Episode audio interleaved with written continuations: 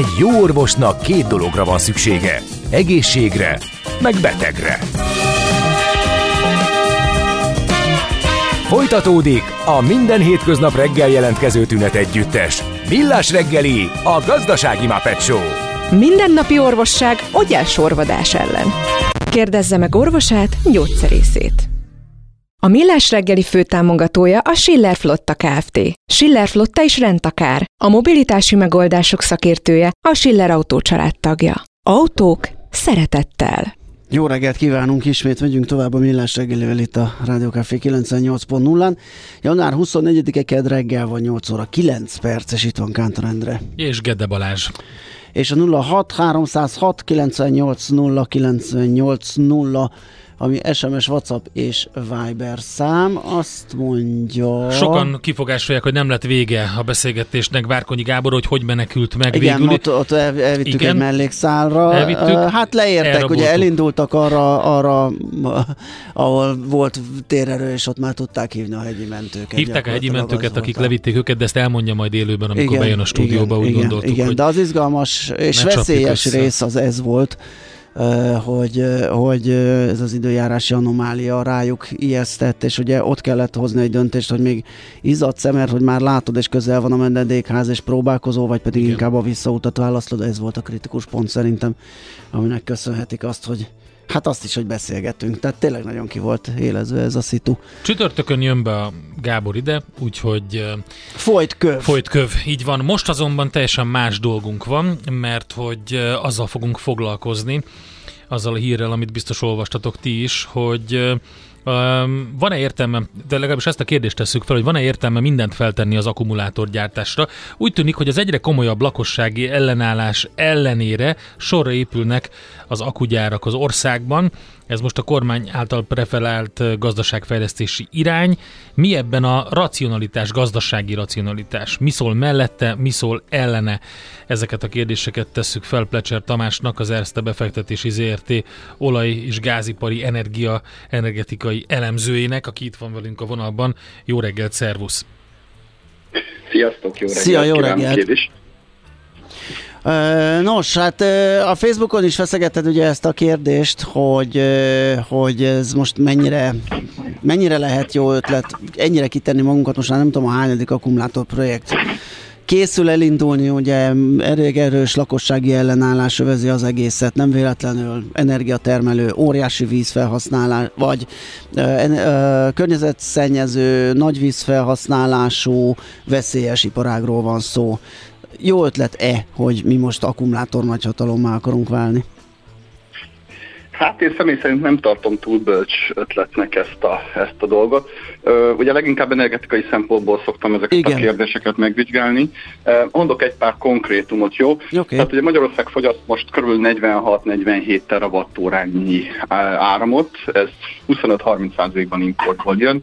Körülbelül, ha ezek a projektek megvalósulnak, akkor ez az áramfogyasztás 2026-ra egy olyan 8-10 terawattórával nőni fog, uh. tehát durván mondjuk egy olyan 20-25 kal és én nem látom azt, hogy 26-ig honnan lesz erre többlet energiánk, illetve hát nyilván importból lehet behozni, de ugye ez azt fogja jelenteni, hogy Magyarország így is a legdrágább uh, nagykereskedelmi áram árral bír itt Európán belül, vagy gyakran gyakorlatilag ez történik ez egyértelműen azt fogja hozni, hogy itt lesz a legdrágább áram Európában, ami hát kérdésesé teszi, hogy egy ilyen nagy áramfogyasztó iparágat szabad-e Magyarországra hozni. Egyébként is egyébként az elmúlt 10 évben ez volt a tendencia, tehát 2010 és 20 között 46%-kal nőtt a magyar iparnak az energiaintenzitása, csak hogy akkor volt olcsó orosz földgáz, földgáz alapon gyorsan össze lehet hozni ugye egy-egy ilyen áramtermelő berendezést, erőművet, ebből lehetett olcsó, relatíve olcsó áramot elállítani. Most ennek a lehetőségét én nem látom. Hát el tudom kezdeni döntéshozók rögtön rávágnák, hogy Paks 2 a megoldás. Hát ugye Paks 2, hogyha jól mennek a dolgok, akkor is ugye 2030 előtt, nem nagyon sőt inkább 32 előtt, uh-huh. tehát uh, igazából ez sem feltétlenül jó megoldás. Lassul a nukleáris energia egy nagyon jó energia van értelemben, hogy stabil, viszont olcsónak egyáltalán nem lehet nevezni. Emellett azt se szabad elfelejteni, hogy az Európai Unió, bár nagyon támogatja azt, hogy legyen akkumulátorgyártás itt magán az Unió területén belül, elvár egy bizonyos megújuló energia arányt is ezeknek az energiaellátásában. Ez is szerintem egy kérdés, hogy ezt hogyan fogjuk tudni biztosítani. Például a már említett, vagy korábban kérdésessé vált szélenergia esetében ez lehet egy fontos szempont. Aha, és össze is függhetnek itt a dolgok, ugye, hogy most hirtelen a hosszú ellenállás után mégis azt mondjuk, hogy legyen szélenergia, az esetleg összefügghet ezekkel a beruházásokkal, hogy emeljük a megújulók arányát. Ez igen, így van. Minden esetre, ha ránézek erre az egész kérdésre, szóval egy energiaszegény országban, ahol eleve nagyon magas ennek az ára, én nem tartom túl bölcsötletnek olyan iparákat hozni, amelyek energiaintenzitása magas.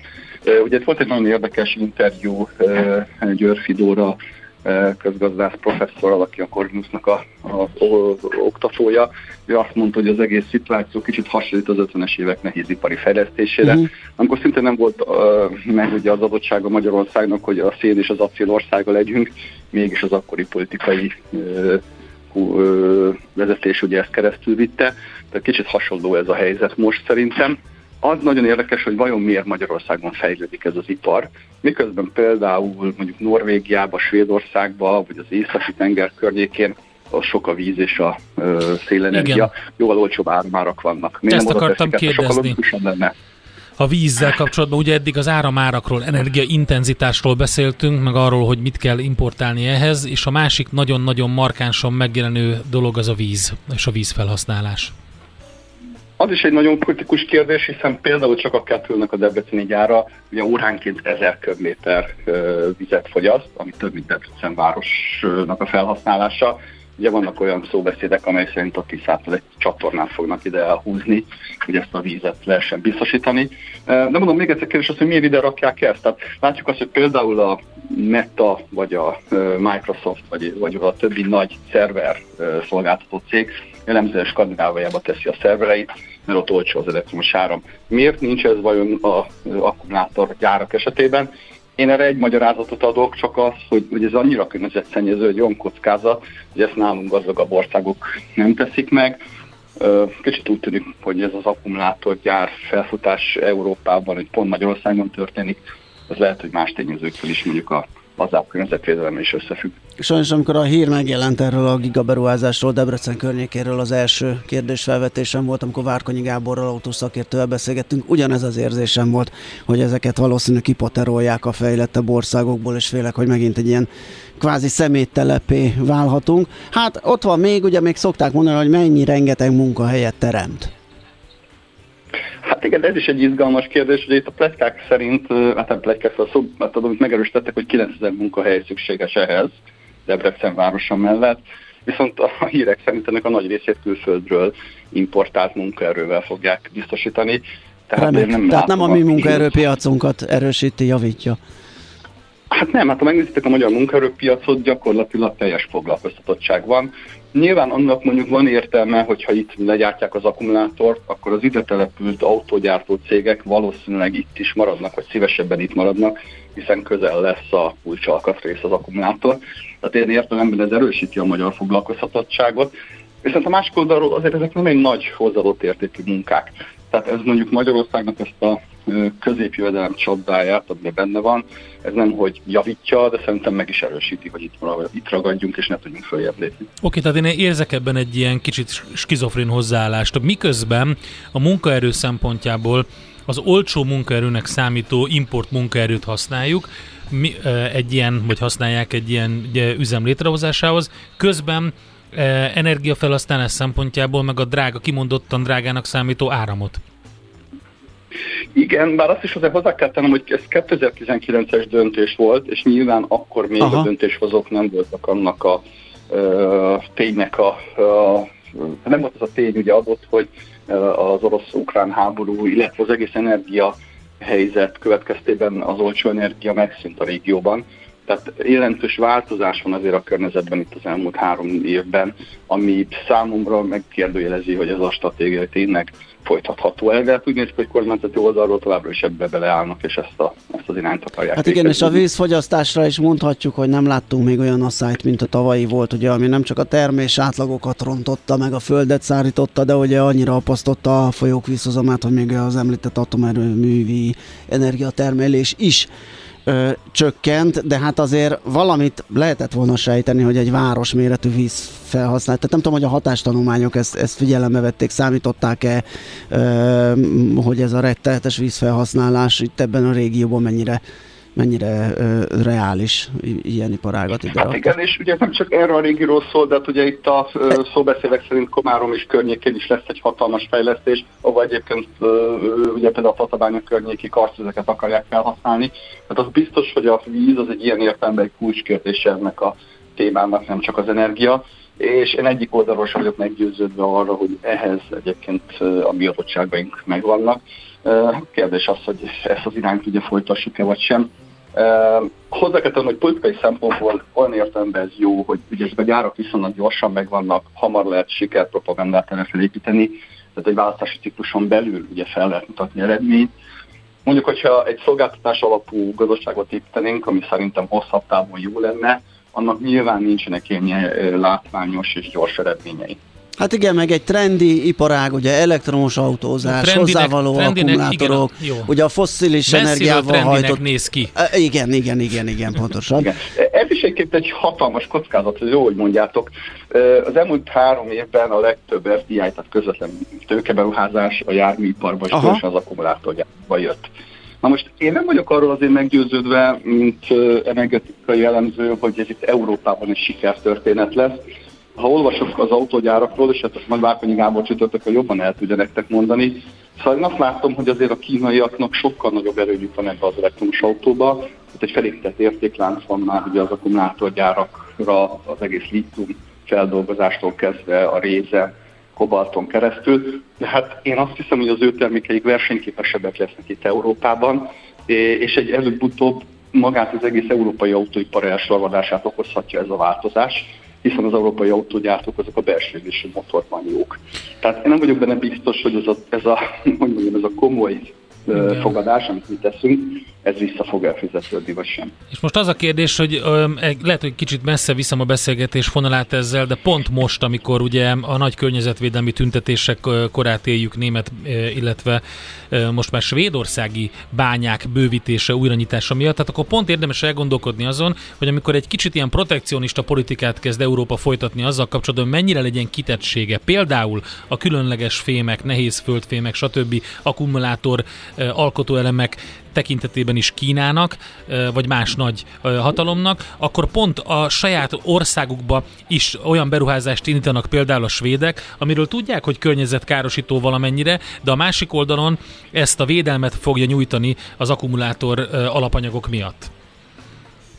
Hát igen, ugye ez egy kettősség gyakorlatilag, hogy egyszerre szeretnénk elektromos autót, elektromos autózást és úgymond zöldebb környezetet, bár ennek nekem azért vannak kérdőjelek az én agyamba azzal kapcsolatban, hogy az elektromos autózás valóban annyira környezetbarát, mint hogy beállítják. És hát ugye szeretnénk azt, hogyha ezek a környezetszennyező iparágok nem nálunk lennének. Egyébként itt a, a régióban is egy nagyon komoly kérdés ez, ugye Szerbia hatalmas lítium le, lelőhelyekkel bír. A Rio Tinto, az ausztrál cég most már két és fél milliárd dollárt kínált a szerb kormánynak ezeknek a bányáknak a megnyitásáért. Egyelőre nagyon nagy tiltakozásokat Szerbiába is ez is kb. 10 falunak a lerombolásával járna ez a hatalmas tünnelőhely kiaknázása. Nagy kérdés az az, hogy ez csak pénzkérdés, vagy, vagy milyen más kérdés, hogy lesz-e itt lítűnbánya vagy sem. Én azt gondolom, hogy látva az eseményeket, hogy valószínűleg ez csak pénzkérdés, és előbb-utóbb szerbi komoly lítűn. Oké, okay, a döntés, amikor megszületett, nyilván nem ilyen gázárakkal számoltak a döntéshozók. Lehet-e azt mondani, hogy most ugye volt markáns fordulat a gázárakban, erről majd lehet, hogy egy kicsit később is beszélhetünk, vagy egy, egy, egy másik szálaként ennek a beszélgetésnek, hogy milyen jól sikerült bevásárolnunk, ez mindegy, de hogy lefele megy elég erősen a gázár, vagy legalábbis ahhoz képest, amit láttunk itt az elmúlt időszakban. Lehet-e az az elképzelés, hogy, hogy oké, okay, akkor majd megint konszolidálódik a gázár, egy olyan szintre megy le, amikor már tényleg jól megéri akár áramot is gázból előállítani? Én nem hiszem azt, hogy oda vissza tudunk menni, ahol 2010 Tamás, bocsánat, kicsit... Valami történt. Kicsit bedárt védereződtél, de... aha, okay. aha. Hát, jó, próbálok, okay, most, ja, most talán jobb. Jó, tehát 2010 és 20 között 20 euró per megawattóra volt az európai átlag holland gázár. Nagyon nehezen tudom elképzelni, hogy mi átlagára erre a szintre visszamegyünk. Tehát ami inkább reális, az az, hogy valahol 50 és 100 euró közötti gázárak lesznek itt Európában ebben az évtizedben, ami azt jelenti, hogy tulajdonképpen önök az olcsó energia és olcsó elektromos áramkorának szinte biztosan vége a kontinensen. Tehát én nem hiszem, hogy oda vissza lehet sajnos menni, ahol voltunk. Egy más időszak következik. Nem csak a háború egyébként az oka, ennek mélyebb okai is vannak. Az, hogy eleve az elmúlt tíz évben alacsony beruházási aktivitás volt világszerte olaj és gázba, uh-huh. illetve az, hogy maga a technológiák is ugye változnak, meg az egész fogyasztási szerkezet változik. Tehát sok-sok oka van. Én azt látom, hogy a következő évtized biztosan nem az olcsó energiáról fog nálunk szólni.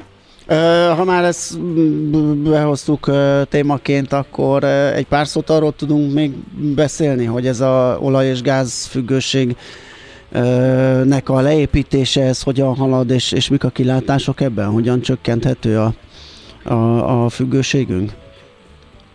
Hát érdemes megkülönböztetni ugye az európai, illetve a magyar kontextust, mert ugye a kettő összefügg, hiszen mi is ugye az Európai Unió részei vagyunk, és ha Európának a függése csökken, akkor át, vagy nem direkt módon a mi függésünk is csökken. Én azt látom, hogy Európa nagyon gyorsan igyekszik leválni, és sokkal gyorsabb ez a leválás, mint amire korábban számítani lehetett. Tehát ez a németek az első LNG termináljukat rekordidő alatt, 9 hónap alatt hozták össze.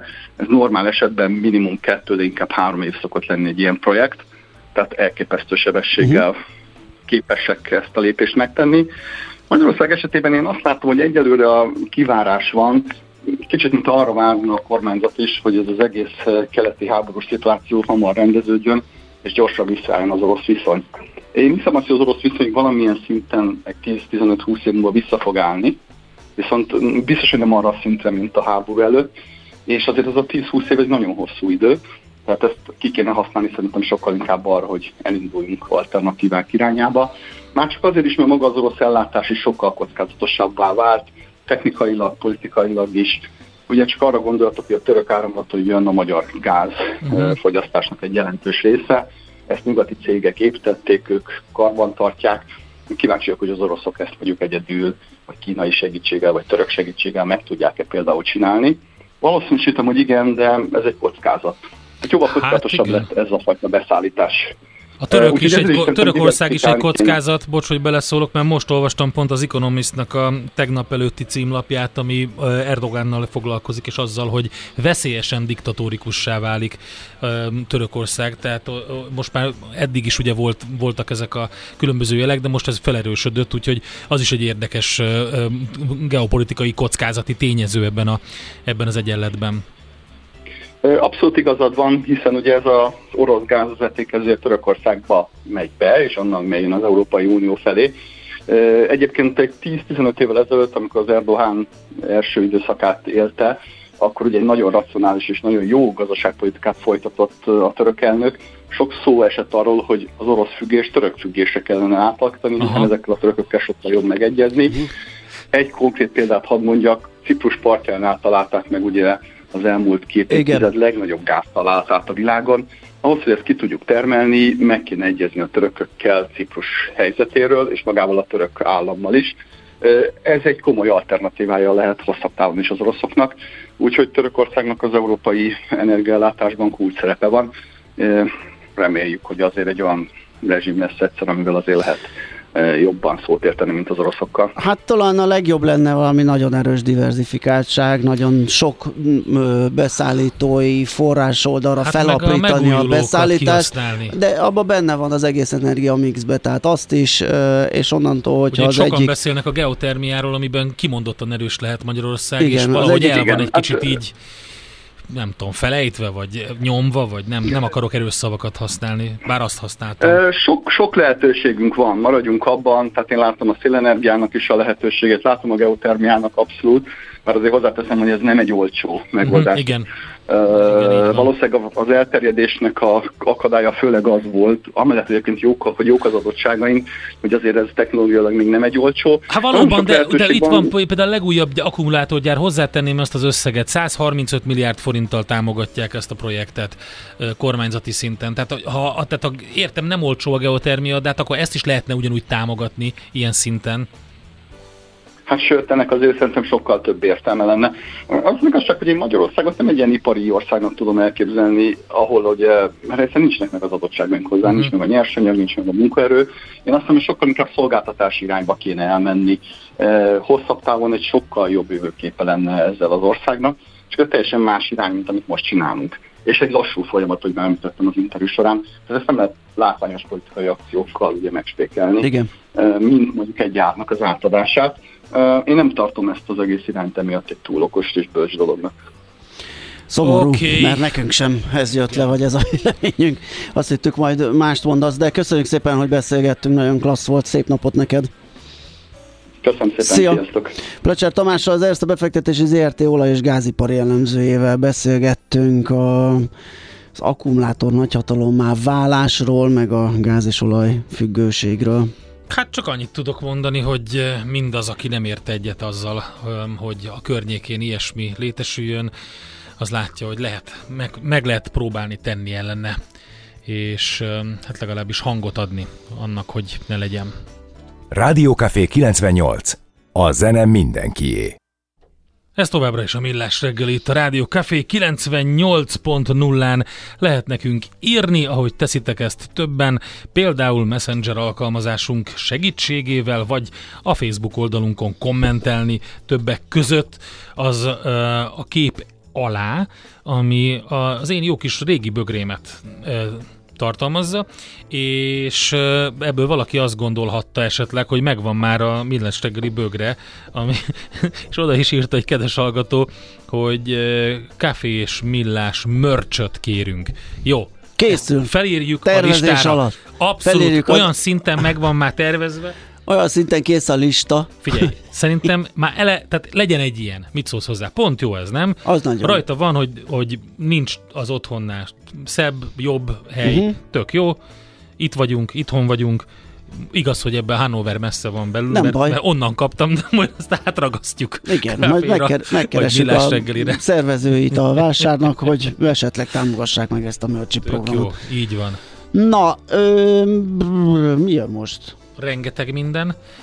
Hamarosan majd aranyköpés rovatunk lesz, aztán beszélgetünk majd Brückner Gergelyel arról, hogy milyen számlája van az utalvány, nagy utalványos cégnek kipaterolásának, tehát hogy mekkora a cech a végén, vége a jogi csatározásnak, kiderült mennyit bukott és mennyit spórolt a magyar kormány azzal, hogy hát korán sem finom módszerekkel szabadult meg a nagy utalványos cégektől. Ez lesz majd a következő beszélgetés, de közben akartam még üzeneteket olvasni, amik érkeztek. És, a, és nem volt Jött időm. egy olyan harmadik hónapja, hogy az élelmiszer folyamatosan drágul, a kutya elkezdte dugni előlem a csontot. Jaj. Ugye eszembe jutott az a régi vicc, amikor a szegény juhász ember már olyan éhes volt, hogy megette a kutyáját, és a végén felsóhajtott. Hely, Bodri, Bodri, de örülnél te ezeknek a csontoknak most. Úristen! Hát ez igen, ez erős, erős volt, köszönjük. Ez csak nem. kutyás embertől szabad. Nekem szabad. Igen. Na jó, innen megyünk tovább, próbálunk egy kicsit zeneileg legalábbis könnyíteni a dolgunkon, aztán jön az aranyköpés, majd az a beszélgetés, amit mondtunk. Jé, hát ez meg micsoda? Csak nem. De, egy aranyköpés. Napi bölcsesség a millás reggeliben. Hm, ezt elteszem magamnak. Pőte Csaba az egyik születési, születésnaposunk. Születésnaposunk, és ismét köszöntjük nagy szeretettel, mert megtettük ezt a műsor elején is, és tőle van egy idézetünk. 1959-ben született ma. Azt mondja, hogy a szabadságot nem lehet megvásárolni, politikai gyűlésen kihirdetni, begyűrni sok-sok más limlom közé, a vitrínben őrizgetni. A szabadság csak az álmaiddal való találkozáskor és azok eléréséhez hozott helyes döntések után születik meg benned. Uh-huh. Nagyon igaz, nagyon klassz.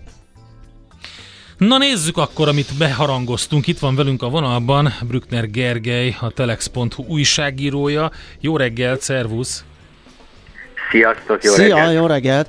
Na, megvan a cég, hogy mibe került ki ebrudalni a nagy utalvány cégeket, de szerintem elevenítsük fel ezt a történetet, amikor még verseny volt az éttermek ajtaján, ott volt egy csomó matrica, ugye ilyen melegétel utalvány elfogadást hirdettek ezek a társaságok, és, és virágzott ez az üzletág. Mi történt? Hogyan szűnt ez meg, vagy hogyan szűkült be egy, egy-két, vagy egy piaci szereplőre? Igen, tehát valahogyan megelégelte a, a magyar kormány az, hogy ez a három francia kafetéria cég, ez elég sok pénzt keresett, elég számukra kedvező modellben tudták hasznosítani ezeket az étkezési utalványokat. Nyilván, hogy mi alapozta meg a döntést, azt pontosan nem tudom, viszont hát megfelelő jogi előkészítés, vagy hát szakmai tanácsadás nélkül egy durva adóváltoztatással ellehetetlenítette ezt a három céget. Gyakorlatilag ekkor érkezett ugye a szétkártya, meg az Erzsébet utalvány, és hát ezek kedvezőbb adó kulcs alá estek, ami után senki nem választotta az ilyen béren kívüli juttatásokba ezt a három franciát, ugye a Sodexo, Tikit Restaurant, ilyen márkanevekre emlékezhetünk, magát a három céget úgy hívták, hogy, hogy Edenred, Sodexo, illetve most már Group Up-nak hívják a harmadikat, amelyiknek egy hosszabb francia neve volt, de azt most hát nem ejtem ki, Hú, hogy ne én azt hittem, hogy te, azt hittem, te fogod, mert én pont erre gondoltam, hogy Nincs majd itt én a nem, én nem, de majd a Gergőre lőcsöljük, hogy Nincs mondja itt a ő. Mihálovics, akinek a Nyelvleckék Andrással című kiváló Ő sorozata van. igen, ő mindent. Igen, na most akkor Jó, ez tehát van. maradjunk a hosszú nevűnél, aki szerencsére rövidebb lett. Aki azóta rövidebb lett, és akkor gyakorlatilag Franciaország és Magyarország között még az unió csatlakozásunk előtti időből volt egy ilyen keret megállapodás, hogy hát egy washingtoni választott bizottság, vagy választott bíróságnál lehet az ilyen, hát ilyen beruházás védelmi ügyekben eljárni, és hát előbb vagy utóbb mind a három francia cég választott bíróság elé vitte ezt a bizonyos kiebrudalást, és jelentős összegeket is ítéltek meg nekik, mondván, hogy hát ez valóban nem, tehát egy olyan környezetváltoztatás, egy olyan adóváltoztatás volt, ami nem tekinthető egy normál üzleti kockázatnak, hanem hát ennél jobban gyakorlatilag teljesen hát ellehetetlenítette a cégeket.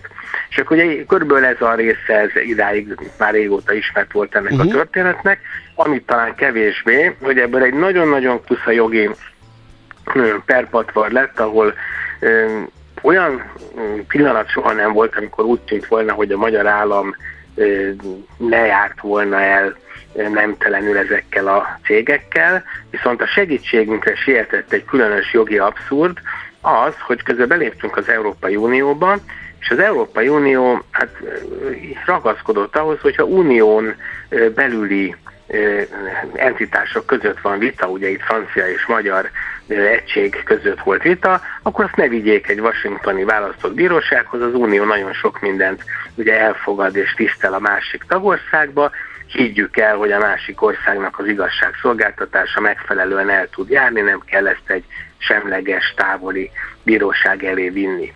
És akkor gyakorlatilag a franciák, akik már megnyerték eddigre ezeket a pereket, ők próbálták minél inkább érvényesíteni a megnyert pereket, nagyon komoly összegekről volt szó, például a Sodexo, amit most ugye én itt részletesebben megírtam ebben a cikkemben, ő 73 millió eurót nyert, de ráadásul ez még kamatozott is, mert hát késedelmi kamatot is kellett volna fizetnie a magyar államnak, hogyha kifizeti ezt az összeget.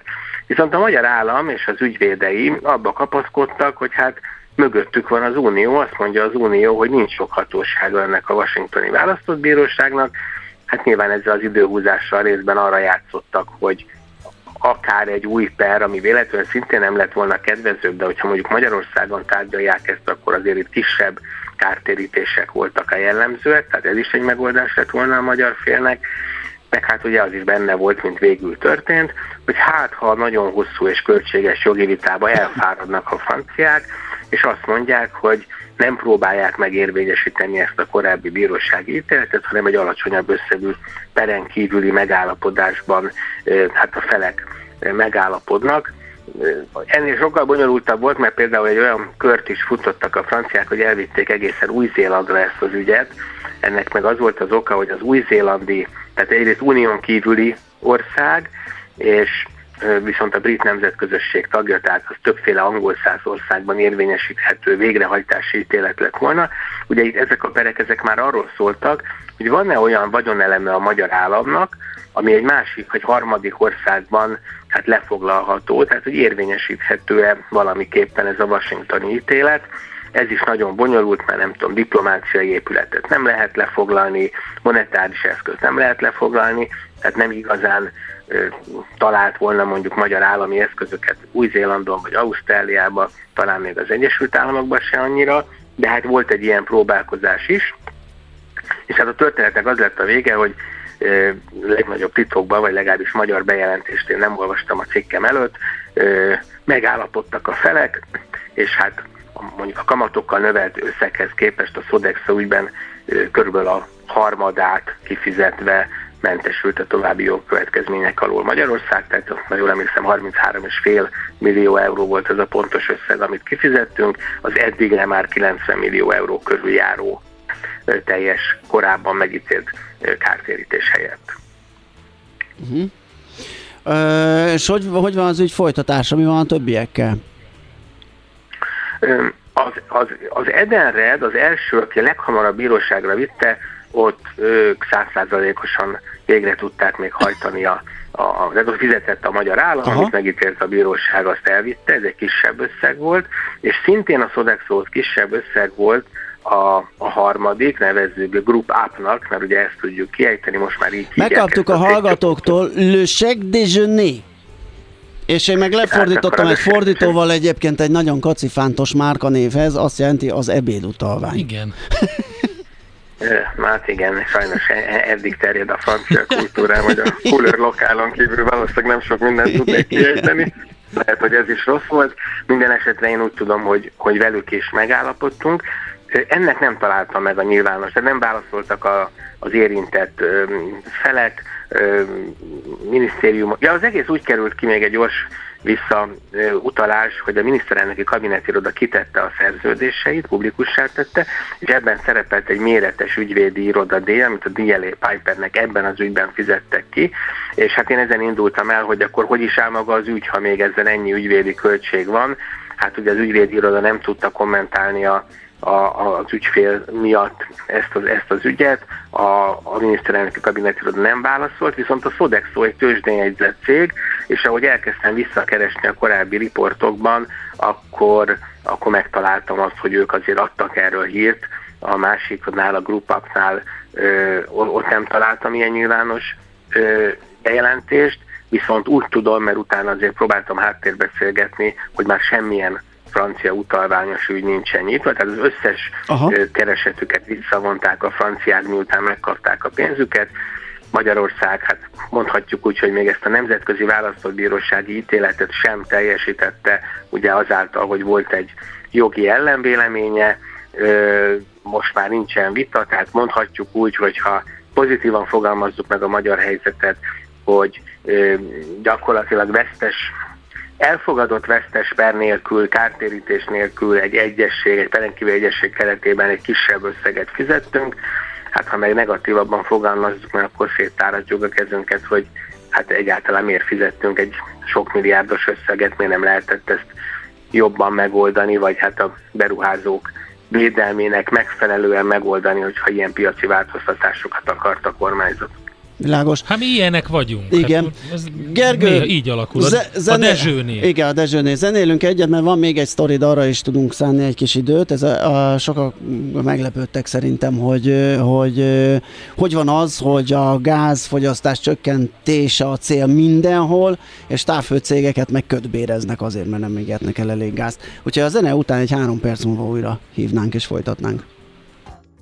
Igen, maradhat, és itt van velünk továbbra is Brückner Gergely, a telex.hu újságírója a vonalban, és arról beszélgetünk most, hogy mi történik ezzel a, ezekkel a távhőszolgáltatókkal.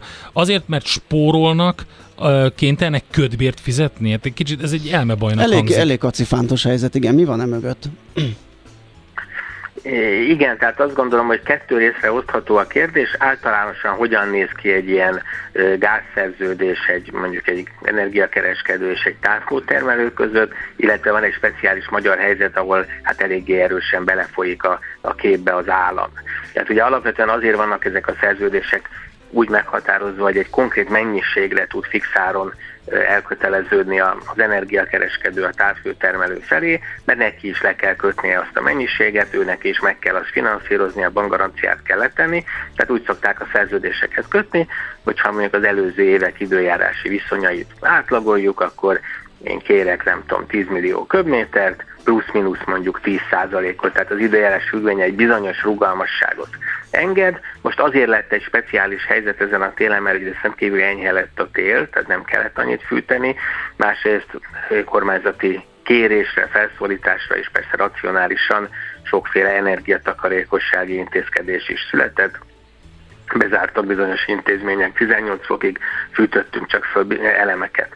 És ugye a, a, a, probléma itt az, hogy emiatt néhány önkormányzat kisebb mennyiséget vitt el, az energiakereskedő pedig nem akarja ennek átvállalni a, a, a terheit, azt mondja alapvetően természetesen joggal, hogy hát azért kötöttünk szerződést, hogy a szerződés passzusai azokra az esetekre legyenek érvényesek, amikor hát ugye az bekövetkezik.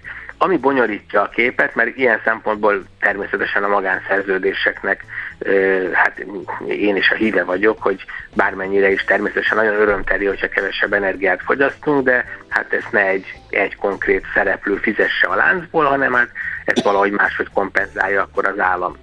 Ugye, ami miatt egy kicsit csavarosabb a helyzet, hogy ezeket a előírásokat, ezeket az energiahatékonysági javaslatokat az állam tette, ő írta elő ugye az önkormányzatoknak, iskoláknak e, például, és ráadásul ő szolgálja ki ezeket, a, ezeket az intézményeket, hiszen alapvetően az MVM csoport maradt az egyetlen, aki árat e, tud adni a piacon.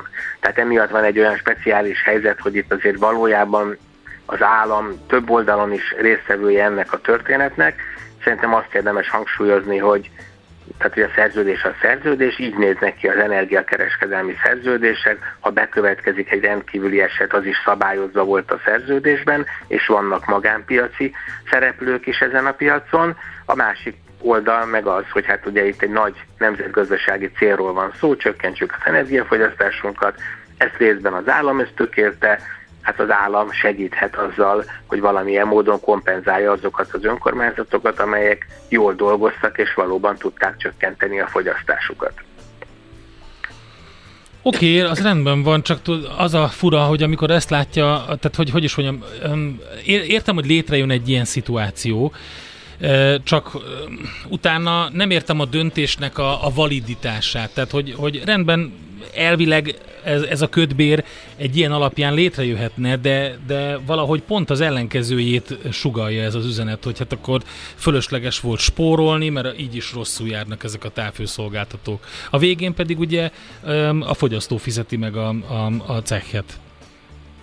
Igen, az mindenképpen fontos szerintem, hogyha a két kilengési irány közül kell választani, összességében azzal, hogyha kevesebbet fogyasztunk, azzal mindenki jobban jár. Egyrészt ugye látjuk, hogy a kisebb kereslet miatt alacsonyabb is a, például a gázár most, tehát ha magas lenne a gázár, akkor magas áron kéne többet venni, tehát az mindenképpen egy, egy rossz irány lenne. Én valami olyasmit tudnék erre, nem tudom, leírni erre a helyzetre, hogyha mondjuk, nem tudom, van egy autógyár, amelyik azt mondja, hogy 100 autót fog eladni, és ehhez a száz alkatrészt megveszi a beszállítójától, az legyártja, átviszi, és aztán csak 50 autót tud eladni, akkor hát nem érezzük feltétlenül jogosnak, hogy akkor hát ne fizesse ki azt a száz alkatrészt, amit már legyártott. Tehát itt az a lényeg, hogyha egy magánpiaci szereplő a mhm. kereskedő, akkor ő is leköti azt a mennyiséget, amit elad, ugye ezért tud fix árat adni, mert ő is de ebben a nagyon változékony piacban ő nem tud kockázatot futni, hogy majd akkor beszerzi, amikor le kell szállítani. Mindenki előre ilyenkor már fedezi azt a mennyiséget, amit megvesznek tőle. Olyan szempontból teljesen egyetértek veletek, hogy ezzel, ezzel ne szívjon az önkormányzat meg az, aki spórolt, csak azt gondolom, hogy ezt az államnak nem a magánkereskedelmi szerződésekben tehát nem tudja ott kezelni, ilyen szempontból mégis fennáll ez a helyzet, ami valójában mindig is fönnállt, csak ugye most azért váltnak sokkal nyilvánvalóbbá, mert hát nagyobb figyelem van a, a, az áram és a gázszámlákon, mert hát ürült árak alakultak. Ebben csak azért furcsa, hogy lettek ebrudalva az energiaszolgáltatók, mondaná, hogy az energiaszolgáltatás az egy nemzet stratégiai kérdés, tehát akkor ennek megfelelő döntéseket és mechanizmusokkal kéne ezt működtetni, hogy ezt érezzük azt, hogy, hogy ez egy olyan piac, ami egy kicsit más, mint a teljesen ö, versenypiaci helyzet, vagy, vagy, vagy nem is tudom, tehát biztos, hogy lehetne találni valami olyan megoldást, amitől én most azt érzem, hogy tök jó, hogy itt nem, nem mindenféle multik versenyeznek a, az energiapiacon, és fosztogatják az én ö, zsebeimet, hanem van itt valamiféle olyasmi, ami egy ilyen védőhálót biztosít az energetikában. Van ilyen egyébként, meg azért tehát az, azt én fontosnak tartom rögzíteni, hogy miközben őrült magas árakról beszélünk, aminek nyilván vannak nyertesei, mondjuk egy olyan, nem tudom, napelem, akinek, vagy naperőmű, amelyeknek nem változtak a költségei, de sokkal magasabb áron eladható az energia, vagy atomerőműveket fel lehetne sorolni. A kereskedők azért alapvetően nem nyertesei ennek a helyzetnek, Aha. mert nehezebben találnak banki garanciát, a változékony piacon sokszor rájuk nehezebb helyzet vár, tehát alapvetően ez nem a kereskedőknek, nagyon sok az ügyfél elégedetlenség. Egyetlen dologra hadd utaljak, éppen egy szerintem egy fél órája jelenhetett meg a Telexen, próbáltam azt kifejteni, hogy van most egy olyan intézkedés, amit ugyan pénteken jelentettek be egy rendeletbe, de nem biztos, hogy a nem hozzáértő önkormányzatok, egyházak, költségvetési szervek értik. Tehát akinek nem volt eddig fixáras szerződése, az most legalább szeptember végéig ezen a mostani alacsonyabb áron, pontosan nem tudjuk milyen áron, mert erre lesz egy képlet, minden esetre most be tudja fixálni egy pár hónapra legalább a, a gázköltségeit.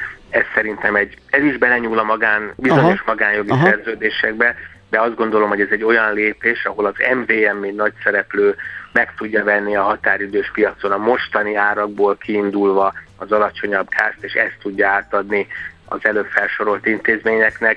Ezzel szerintem érdemes élni, vagy legalábbis érdemes átgondolni a, a különböző önkormányzatoknak, egyházaknak, egyházi fenntartású alapítványoknak, szociális intézményeknek, mert ezzel azért egy nagyfokú bizonytalanságot ki lehet venni a rendszerből. Tehát most úgy érzem, hogy van egy olyan intézkedés, amely végre egyszer az ügyfél Aha, jól jár, és nem az van, hogy akár lefelé megy, akár fölfelé megy az árvi mindenképpen. Igen, mindenképp szívás igen, a vége. Igen. Na, jó lett ennek a vége, nagyon köszönjük Gergő. Köszi Szép szépen. napot neked, szia! Sziasztok, hello, hello. Brüten Gergelyel, a Telex.hu újságírójával beszélgettünk, most uh, hírek jönnek, utána Uh, ide várjuk személyesen Katona Igen, Csaba? hát, hát ez, Katona Csaba személyesen ide hát a stúdióban. Már megbeszéltük, hogy 200 éves a, a himnusz. Rádiókaféban gyorsan, könnyen be tud jönni. Igen, bocsánat, 200 éve született Madács, és 200 éve írta ja, meg Kölcsei a himnuszt. Igen, Egy, így, a kettő, így, így, dupla, fantasztikus, úgyhogy erről fogunk beszélgetni Katona Csabával, illetve majd Sajó Dávidot fogjuk az After Podcast gazdáját fogjuk hívni telefonon. Egy remek kiállítás nyílt a rendszerváltás előtti magyar popzenéről, erről fogunk majd vele beszélgetni, úgyhogy kultmogul, mesélambult egy picit így a kulturális irányba, a történelmi irányba mozdulunk el. Ha eltörted a lábad két helyen, akkor többet nem menj arra a két helyre. Millás reggeli